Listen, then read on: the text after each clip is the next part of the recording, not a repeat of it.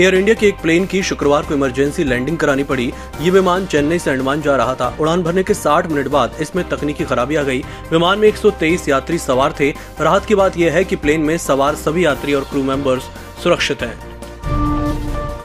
दिल्ली के रौनी कोर्ट में शुक्रवार को गैंगवार हुआ। बदमाशों ने गोली मारकर गैंगस्टर जितेंद्र गोगी की हत्या कर दी। इस गैंगवार में गोगी समेत कुल तीन लोग मारे गए। फायरिंग में तीन से चार लोग घायल भी हुए हैं। रिपोर्ट के मुताबिक गोगी पेशी के लिए कोर्ट में आया था। गोली लगने के बाद उसे अस्पताल ले जाया गया, जहाँ उसकी मौत हो गई। रक्षा मंत्रालय ने शुक्रवार को स्पेन की एयरबस डिफेंस एंड स्पेस के साथ करीब बाईस हज़ार करोड़ रुपए के सौदे पर हस्ताक्षर किए। इसके तहत भारत छप्पन C two nine five medium transport विमान खरीदेगा। ये विमान भारतीय वायुसेना के एवरो सेवन फोर एट विमानों की जगह लेंगे। भारत को 2022 से 2027 तक के लिए अंतर्राष्ट्रीय परमाणु ऊर्जा एजेंसी के लिए एक्सटर्नल ऑडिटर के रूप में चुना गया है। वियना में भारत के स्थायी मिशन ने इसकी जानकारी दी है।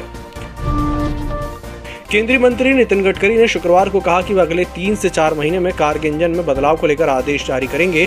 इसके तहत सभी वाहन निर्माताओं को फ्लेक्स इंजन यानी वैकल्पिक ईंधन वाले इंजन के वाहनों की मैन्युफैक्चरिंग को अनिवार्य कर दिया जाएगा। वित्त मंत्री निर्मला सीतारमण ने कहा कि जनधन खाते में एक लाख करोड़ से ज़्यादा जमा है। इससे 80 करोड़ से अधिक लोगों को फ़ायदा मिल रहा है। 40 करोड़ से अधिक अकाउंट है, मुद्रा लोन मिल रहा है। हर ज़िले में जहाँ भी बैंक की शाखा है, वहाँ एक एससी और एक एसटी, एक महिला को हर शाखा में स्टार्टअप लोन दे रहे हैं। भारतीय प्रतिस्पर्धा आयोग ने गूगल की ओर से लगाए गए गोपनीय रिपोर्ट लीक करने के आरोप से इनकार कर दिया है। शुक्रवार को दिल्ली हाईकोर्ट में सीसीआई की ओर से पेश हुए एएसजी एन वेंकट रमन ने इस आरोप का खंडन किया। उन्होंने कहा कि गूगल को उन मीडिया घरानों पर मुकदमा करना चाहिए जिन्होंने तथाकथित गोपनीय रिपोर्ट पब्लिश की। हफ़्ते के आखिरी दिन, यानी शुक्रवार को बाज़ार मजबूती के साथ खुले। बाज़ार खुलते ही सेंसेक्स ने नया इतिहास रच दिया। सेंसेक्स पहली बार साठ हज़ार एक सौ के पार खुला। कारोबार के दौरान सेंसेक्स ने साठ हज़ार तीन सौ तैतीस का और निफ्टी ने सत्रह हज़ार नौ सौ सैंतालीस का स्तर छुआ और अंत में सेंसेक्स एक पॉइंट चढ़कर साठ हज़ार अड़तालीस पर और निफ्टी तीस पॉइंट चढ़कर सत्रह पर बंद हुआ।